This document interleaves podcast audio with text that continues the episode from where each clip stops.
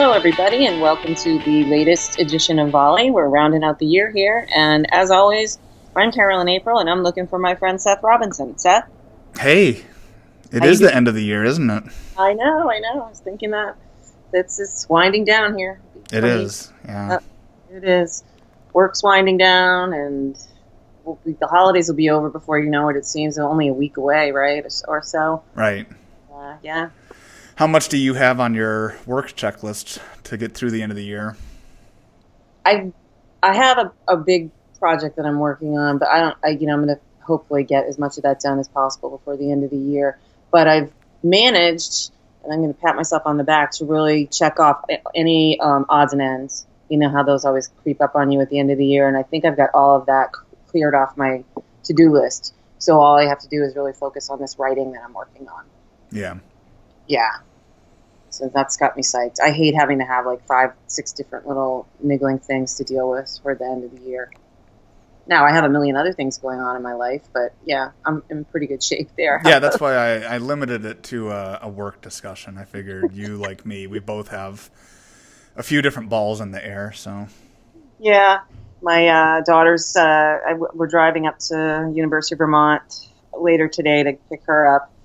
Um, she's got to come home for winter break.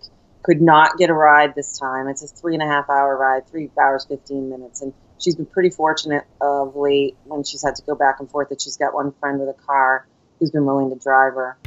Uh, not not so much uh, luck with that for this pickup. So I've got to get in the car and make the journey up there to land of single digit temperatures right now. well, as long as it doesn't snow and you get stuck. Yeah, it's a really pretty ride, but um, you're right. I, I checked the forecast though; it doesn't look like You're okay. it's going to be snowing, so it's just cold. Good. I think it reaches a point where it's almost too cold to snow. That's why Right. I've noticed ideal snow temperature is more like in the 20s and 30s, and not in single digits.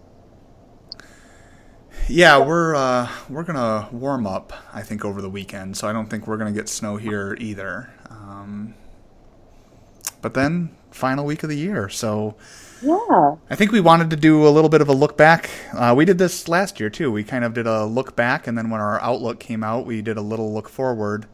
So I think we've got three different things that we have talked about. Uh, we've tou touched on all of them uh, in to some degree uh, in in volley podcasts this year, but just as we're looking back, I think there are these three big trends that have happened in the world of technology. Uh, so I'll kick off the first one here. I, I think the one that really picked up steam at the end of the year is the reputation of technology. I think there were incidents throughout the year, uh, whether it was things going on with Uber or different security breaches that happened, uh, or things related to last year's election and some of the technology companies' potential role in that. All of these little things were kind of adding up. And as it got to the end of the year, it really felt like people took a step back and said, the technology industry is kind of a young industry. It's not as old as like the oil industry or you know even the the communications industry uh, or transportation, and so it, it hasn't had a chance to go through some of these growing pains, understand what the right kind of regulations look like, uh, and and what the best kind of behavior should be.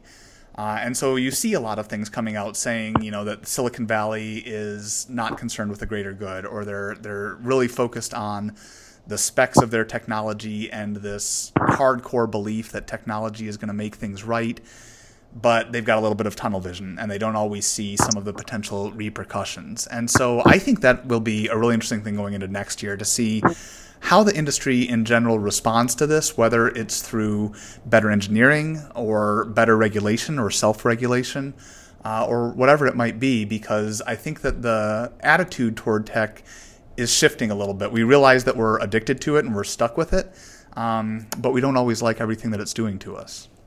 Yeah, no, I would agree. Um, I think that that New York Times article I shared is is, is spot on, in that I think that there is a uh, there is a growing attitude about the tech industry. You know, calling it big tech, for instance, that seems to be the catchphrase. Like you would say, big pharma or big oil, whatever. But it, it, it I think that there's a level. There's this is partly it's a maturity of the industry, it's starting to mature, and then the more it matures, the more it loses its kind of vanguard, cutting edge reputation, so to speak. Not helped by the fact that there have been some incidents over the course of the year uh, that have been a bit of a blight on the reputation of the tech industry. And uh, I think it is going to be a big issue moving into next year and the year beyond to see where uh, you know we've been we've been in this industry for years, decades, you know, and and uh, to see where um, where it lands compared with some of the more established, been around forever industries in terms of the reputation among the public.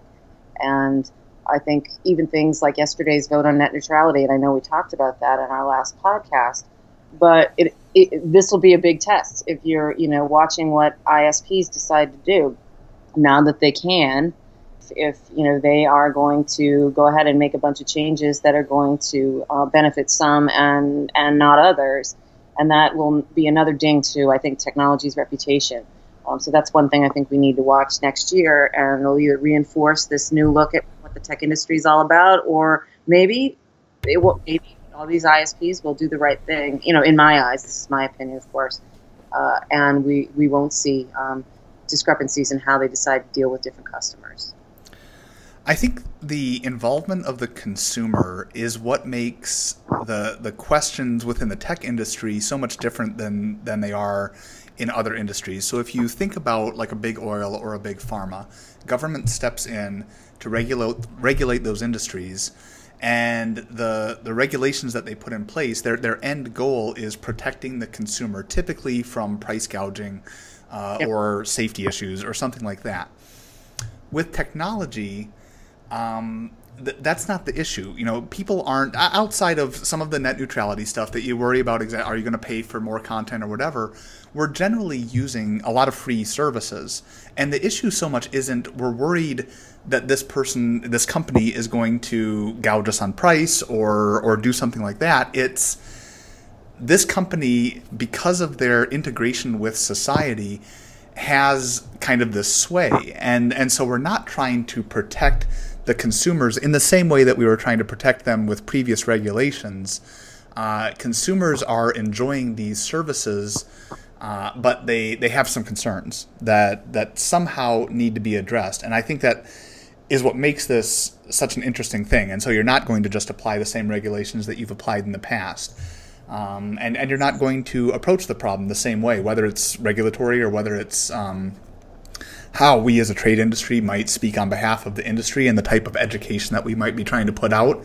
Um, a lot of this is more around comfort level and what technology can and can't do, and how to keep yourself safe as a consumer, uh, and and watch out for your data and privacy. So, I, I think that's what makes it such an interesting conundrum without a lot of obvious answers.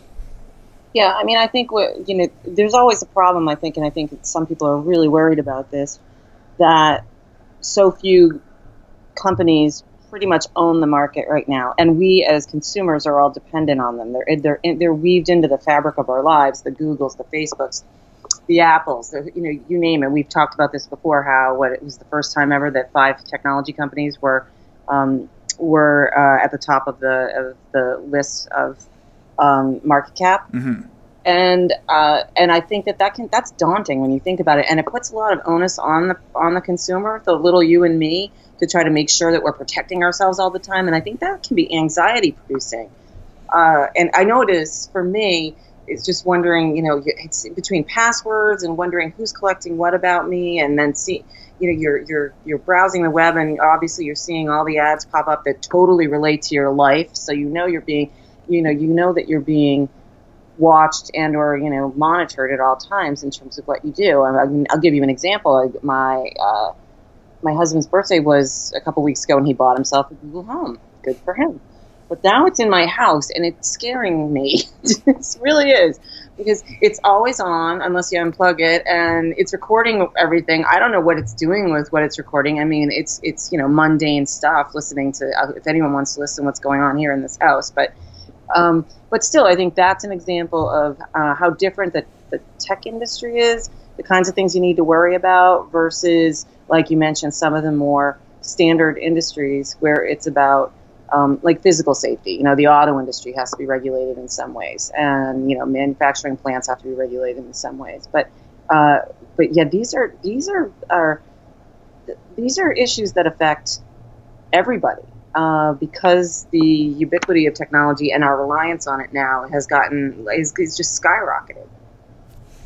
Right, and and you're absolutely right about the consumer awareness needing to be so much greater. Like you, you and I don't have to think too hard about putting gas in our car and, and what exactly we're supposed to be doing there. You know, we just pull up, we say, "Oh, geez, you know, price jumped ten cents from yesterday," and then we stick the nozzle in, and away we go. Um, but but with technology, it's much more complex and and a lot of that has trickled down to us. Uh, and then again, as these large companies are building new types of monopolies, not so much monopoly over a supply chain, but not monopoly over an attention span, uh, yes. then then things are going to get looked at in a new light.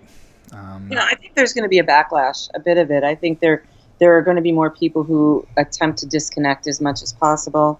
Um, you saw the executive who formerly worked at uh, was it Facebook, who was talking about he wrote a wrote a an op-ed piece about social media and how it's you know it's not a good thing necessarily, and it's it's having a detrimental effect on society. That could be debated over and over, um, but um, I think that I think there's a bit of a reckoning that's coming. We're seeing a lot of reckonings this year. I had to throw that word in there because um, we'll we'll talk about all the reckonings that are going on in the uh, the hashtag Me Too movement and all the you know bad behavior by men and I can tie that into the tech industry because uh, a lot of that um, we've seen from Silicon Valley and and I'll segue here because I think one of the other things that has led to a bad reputation for big tech uh, are things like that Google engineer who earlier this year wrote the screed about men and women and the differences uh, in how they work and think and biologically are and the impact on that in working in a tech job uh, was not particularly favorable to females, for instance. And I don't think that that burnished the reputation of Silicon Valley, and it certainly uh, upholded it as kind of the old boys club. Um, and I think that is one of the things that is not um, helping in terms of making sure that the tech industry's reputation remains in good graces. Right. So, so go ahead and talk a little bit more about the me Too initiative and or campaign or whatever it would be called because I, I think that's a, a, second major thing that we've yeah. we've seen this year. Yeah, I've been talking with other people about like, what do you think is going to be the Time Magazine story of the year? And uh, I think this one um, is right up there as a possibility. It's been pretty astonishing, right? So, not this is beyond the tech industry, but I mean, it seems like every day I'm like, okay, who am I going to be reading about today? From my perspective, as a woman, this is so not new. Uh, it's just finally coming out from the shadows. And that's refreshing to me and also depressing at the same time that, first of all, this has been going on forever. I've been in the workforce for, you know, I don't want to say how long, but uh, I've seen it, I've experienced it, and uh, to a certain extent. And finally, people are talking. Now, I think what needs to happen is we need to have women talking who are not when it's not when it doesn't have to do with you know high profile people in the you know in the entertainment industry or in the government um, I, you know that's all well and good. But when we finally see women in rank and file jobs um, at you know regular old companies who are willing to come up and speak and this is much harder for these people much harder because they won't get a front page story um, they're not going to get a, a, you know a high profile attorney to take their case. And and but when that starts happening, and when men start waking up, and I, I hope that that's the big result of all of this is that guys start waking up to yeah, you know, um, you are making the workplace hostile. And you don't maybe you don't realize it and it's very subtle little things sometimes. It's not it doesn't have to be these awful things that you're reading about. It's very very subtle things um, i'm doing a I'm doing a study on uh, diversity in high tech right now, and I, have been reading a ton. And, and, this is diversity meaning racial diversity, but also um, also gender diversity. And been reading a, a, ton about why women are not going into uh, high tech careers in the tech industry. And one of the things, this is really interesting. I read an article yesterday from the Wall Street Journal about um, how some tech companies put how, how they write their job postings, like their, what their requirements are, and they they use verbiage like doing any do, doing anything, uh, doing it, tackling to the to the most, uh, the very macho kind of. Um, and I I'm losing it here on terms of uh, what they said, but it was like you know anything it takes. We'll do we'll stay and do anything it takes, like all, all kinds of language like that that go into the job requirements when they put a posting up, and those are such turnoffs to women. Not that women won't do anything it takes, but it's it's a very subtle little thing um, that says to a woman, many women, uh, this may not be the place for me. So there's overt, awful uh, sexual harassment and assault, and assault being a crime. Um, but then there's there's very subtle other kind of institutionalized types of bias uh, that go on in organizations. And I, you know, I'm, I'm hoping that this Me Too movement really just brings that to light and changes workplaces. Yeah, I um, I think it's interesting that you describe it uh, in in this conversation and in the time that we described it before. That you said, you know, this isn't anything new to you, and I know in our conversation before I had said it's kind of new to me, and I'm a little ashamed of that, and uh, you know, wish I had understood it a little bit better, you know, earlier on. Um, but I think that leads into different people's feeling of what this movement meant through the year. So you mentioned that this could be a story of the year, and it actually was who Time named as their person of the year. They called it the silence breakers that are involved in you know this Me Too movement, sharing their stories. And I was talking with someone that kind of felt like that didn't resonate with them quite as deeply. Like uh, they they thought there were some other candidates that um, might have been a little bit better. And I replied and said that actually that would have been my choice. That of all the stories that you know Time had on its short list, that was the one that probably opened my eyes the most uh, and made me look around. You know, the workplace uh, and personal life and the entertainment space and just everywhere, uh, and and see these things that we've all grown up with. Um, and haven't necessarily recognized well the reason that we have it this way is because we started out from this point and and people didn't feel free to express their opinion or follow a career or whatever and and so we we fell into this pattern.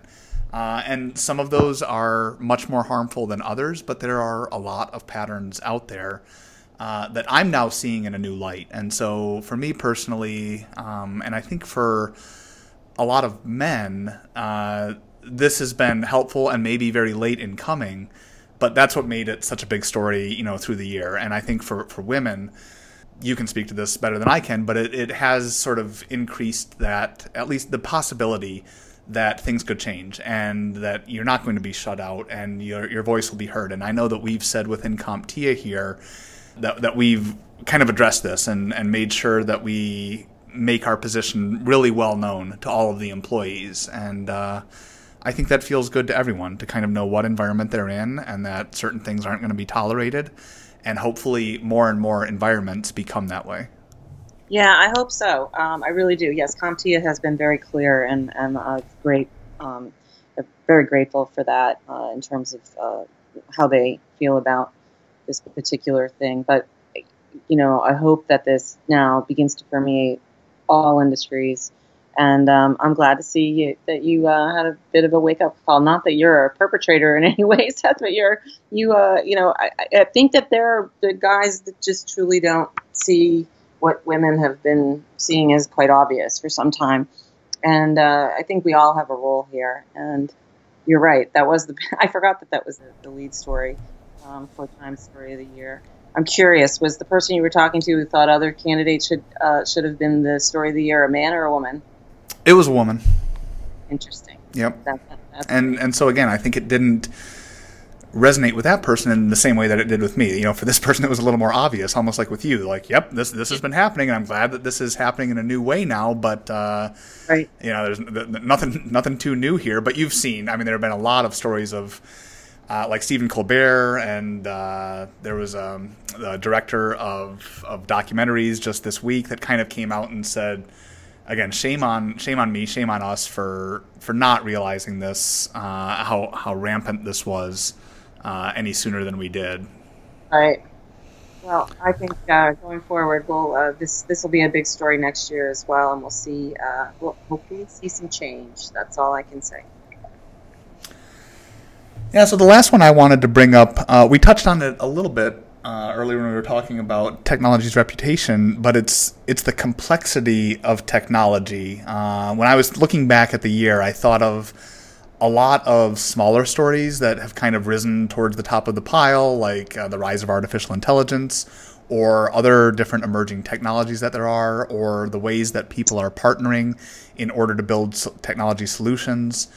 And I think, kind of undergirding all of those stories, is this fact that technology, as much as it has some abstract elements to it and it can become user friendly, on the back end, it's it's becoming very complex, and you've got a lot more moving pieces. Uh, you've got things being added to the technology stack, and you've got parts of the technology stack that are drastically changing. Uh, and and so I, I see technology growing very rapidly in complexity, and there's there's not as much appreciation that that complexity is growing because it's been abstracted and because some things seem to have a simple user interface or whatever, and so there's this gap growing between the desire to use all of this complex technology and the uh, willingness to put in the resources or invest properly or purchase the right types of tools or really even understand what the components of the system should be in order to achieve automation or better customer data or whatever that end goal might be. Uh, so, really interested to see how that changes going forward. I know that uh, both on the IT pro side here and the traditional channel side or, or the collection of companies now that's helping to deliver and enable technology solutions, um, I think there's going to be different issues for both of those groups to wrestle with. Yeah, no, I agree. I think that the whole abstraction part of this, which is we've talked about a lot when it comes to cloud computing, how customers are now things are so easy for them, at least seemingly easy. Well, they are easy for the customer uh, in many cases, but what's going on in the back end is increasingly complex. Um, speaking for the channel audience out there, and, uh, which I follow pretty closely, I think that they're struggling a bit with this. Uh, and you know, it, it, it involves um, new skill sets. It involves um, being able to communicate to the customer in some ways, you know, that uh, educate them, I guess, a little bit better about what all the moving parts happen to be. Uh, I think it's going to require a lot of re-education going on within the channel and within the IT pro space, as you mentioned, uh, because we, it's not just the emerging technology like you talked about. It is um, how things are have to be integrated today, how things are coming from uh, different providers, different clouds, public, private, and um, and then you've got the the thirst among end customers for some of the emerging technologies that you've been writing about. And quite frankly, there are lots of providers out there, channel providers and IT pros that don't know anything about how best to use those technologies, how to use those technologies. So they've got to get up to speed. I feel like there's going to be a gap here between when um, the technology providers or implementers really can do things uh, the way that they would implement some traditional technology today and, and when they can do them the way that they do those today, uh, I think there's going to be a gap where it's going to be a difficult process, kind of like we went through with, you know, e- big ERP packages and CRM packages back 10 plus years ago. And those were so complex to implement. And I, I think there was only, you know, it was a limited number of providers that could actually do the job, um, especially within the channel. And I think I'm seeing on the horizon the same sort of problem that's going to happen here, where there's going to be a time to get up to speed, and what happens during that time, getting up to speed, uh, is what we'll be able to. What we're going to have to kind of keep our eye on. You mentioned emerging technology, and I gave my spiel on that last time, uh, but the the one technology that I think is going to rise to the top here as it relates to increased complexity is artificial intelligence. I think that artificial intelligence is more than just a new tool that can be used. Many of the emerging technologies that, that we're going to be exploring in the coming year are, are going to line up in that category. And they're going to be here's another tool, and, and here's how it might be integrated I think artificial intelligence is broader than that. I think there's implications on the software side and the hardware side. And the bottom line comes down to this is how we manage the complexity. Whether you're an IT professional or a channel provider and you're trying to manage these things and build these systems and your team isn't growing, so you need some way to do it, or even if you're an end user and you've got a ton of passwords to manage and you've got all these information flows and how is it going to be curated and where might you want some contextual awareness it's going to come in there as well to help manage that that feeling of being overwhelmed by the technology that we're trying to deal with. Uh, so that that's one that I'm really feeling is going to separate from the pack of emerging technology, and probably require some of its own discussion. I think there are a lot of interesting, you know, implications of, of using artificial intelligence because not everyone's going to build their own, um, and then you have to know what it is that you're getting into when when you when you pick up these AI pieces. So. Um, really interested to see how people respond to that. Really interested to see how people build their teams um, and so what do they do internally and where what do they want those core competencies to be? And then where are they looking for third party support? And how much third party support are they looking for? Is it not just a single provider anymore that can kind of be a jack of all trades but are they going to start finding more specialists that can focus on data analysis or security or whatever it might be uh, so I, I, think those are some things that could start happening as a result of all of this complexity getting into the system. Yeah, I mean, on, on the plus side, complexity means opportunity, and you know I'll leave it at that. But if, I mean, if you can, as a channel provider, as an IT pro, as any as anyone who a vendor, a, a distributor, if you're able to rise to the top in terms of sorting out the complexity for your customers, that's a differentiator you're going to be the go-to person. So I think that there's a positive whenever there's a you know a thorny problem to solve. If you're the expert who can do that, you know there's the moneymaker for you. So I, I think that that's one positive takeaway, and hopefully um, looking ahead to 2018, that's where people will be pointing their compass to get into specialties that help customers deal with this complexity. Because you're spot on, Seth, that that's exactly what's going on. Well, that's probably a good place to end on a positive note. We've got those three big trends the reputation of technology, the, the Me Too movement, and the complexity of technology. And that's kind of what we saw as we looked back over the previous year. Um, so it'll be interesting to see how those inform some of the predictions and, and guesses that we're going to make about the upcoming year. But we'll save that for one of our new volleys of the new year. Yeah, I, we, I, this is it, right? We don't do another volley till January. That's right. Yep, wow. this is the last one. So. Well, it's been a good year. I've loved doing volley this year with you. I'm hoping that you have a great holidays. I'll talk to you, of course, before then, but um, it's. Uh, I think we've uh, we've covered a lot of ground this year, so that's good. Yeah, I definitely enjoy our conversations, and uh, hopefully that helpful to people. We get some good feedback. Always loving to hear more feedback. So if you want to give us a review on iTunes or just shoot us a note and, and say anything about the podcast, we'd love to consider it for next year. Um, but it has been a lot of fun, and I'm glad that we stuck through it for the whole year. Mm-hmm. You have safe travels up to Burlington today. much. Yep, I'll be leaving in a little while, but uh, thank you, and uh, you have a great weekend. All right, we'll talk to you soon. Cheers.